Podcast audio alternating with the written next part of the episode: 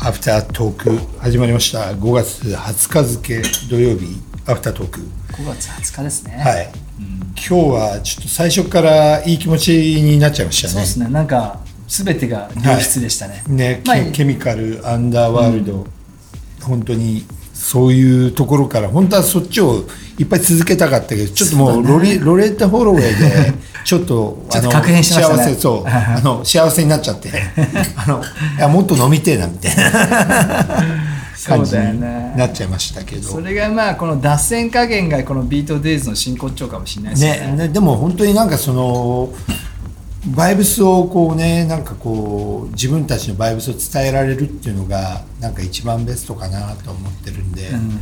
ねなんか自分たちが楽しいなっていうのを分かってもらえれば。いいですよ。なんか決まったなんか曲を例えばアルバムで聴くのも当然いいんだけど、うん。やっぱりこうねあの自分たちで好きな曲をかけまくるっていうね。そうね。だからいつもちゃんといろいろ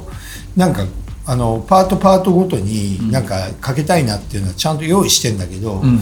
たまにそういう確変が起こるんでそうだよね。そこにこうつついていくっていう、まあ、マーキーマークなんかが特にそうですけどね。あ本当に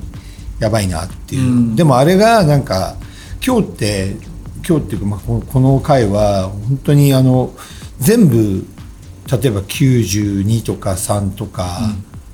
あと723とかっていうノリなんだよね。ディケイズの前の方ってことねそうそうそうそう。だから全部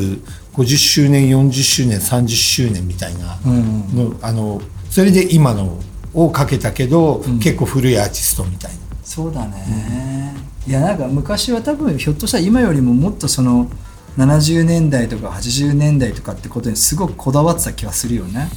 そうだね、あとなんだろうな。そのこだわりをあの押し付けられてたかもね。そうだね。多分そういうなんかこう音楽誌とか、そのラジオとかもそうかもしれないけどなんか不自由なあの感じもたそこがあったから結構楽しめたかもしれないね。そうなんかほら新しい、ね、幕開けで新しい曲を作ろうみたいな80年代は80年代のトレンドを作ってやるぞみたいなのが、ひょっとしたらあったのかもしれないようね。ん、あったと思うんだよね、だからやっぱりその自分たちがこの2人が一番なんかこう、まあ、自分がまあふざけてチーズウェーブなんてジャンル作ってますけど、例えば79年から86年の音楽って、す本当にそうでまさに、なんか今日最後レッツダンスかけたけど、ね、なんかテクノロジーがどんどん、ね、安くなって安く手に入れられるようになってみたいな、それでどんどん、ね、音は音楽が進化したけどどんどんなんかこう機材は少なくなってきてみたいなっていうのを、79年から86年ってそのもう激速であのテクノロジーのあの威力っていうか、あのうんまあね。あのなんていうのかな本当デベロップメントが、うんあの炸裂してたところなんで、んだから、その時のローランドとかコルグとかあとまあプロフェットとか、まあ、全部そうですけど、なんかすごいなって思うんだよね。そうだね。ん。だからそれによって音楽がどんどん変わっていくかだからね。うん、だからやっぱりあのね今日うん普通にそういうなんかケビン・エアーズとか、ゴングとか、でもああの人たちがそういうキーボードとかなんかそういうのをすごい変な風に使い始めたりとか、うん、ちょっと前にかけたキース・エマーソンとか、まあ、ELP とかもそうだけど、だからそのやっぱりあれだよね。今はもう全部 MIDI かもしれないけど、ハードじゃなくて、でもそれをなんかもうここの音を出すために必死こいてたっていうのをねなんかこう伝えられるのはなんか嬉しいけどね、そうだね、だから、うん、この前なんかノイズのもう大御所の,、あのライブ見てきたんだけど、日本のねもうジャパンノイズのもう巨匠たちへー。4組。もう全部こうギュワーってってもう脳揺らされてきましたけど やっぱりそれってでもその一つ一つのアーティスト同じノイズでも、やっぱり機材も違えばその後そのサウンドデザインだから例えばあのうわこの人はなんかノイズだけどスタイリッシュだとか、だからそういうなんかどんどんその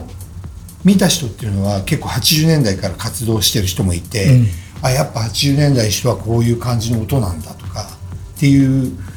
のをすごい感じちゃったよね、ディテールをね。だからそれってなんかまあノイズの聞き方としてはいろいろあるんだけど、んなんかその誰がどうやってこういうところのこのノイズを乗っけていくのかっていうなんかこう緻密さっていうのがなんかすっごいもうガーってもうもう耳も壊れるかぐらいの状態の中でもそういうのを考えててだからその今日とかもね最後レッツダンス来た時にナイル・ロジャースとか、でもあそこって結構テクノロジーのマックスに近づいてきたところだからセリュラーとかの時代だから。そうだね。だからみんなすっごいもうあの音源に何億かけてた時だ。じ時時だしね、あとそうだね。音源とかあの MTV とかいろんなプロモーションとかにも。それでみんなもうすっごいことになってるなっていう時だったからなんかレッツダンスって本当なんかこう感慨深いんだよね、ん。なんかでデビッド・ボーイの動きとかね、うんうん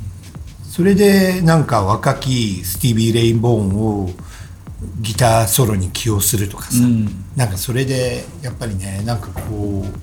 今のいろんな人たちをピックアップしてたかなみたいな。そうだね、かなりまあリッチな仕上がりだよね。そうそうリッチなんだよね、うんだから今聞くとまたちょっと違うあの感覚になったりもするっていうか、うんうんうん今日ずっとなんかほらあのいつも2人で喋ってるのはなんかもうしタイムトリップっていう、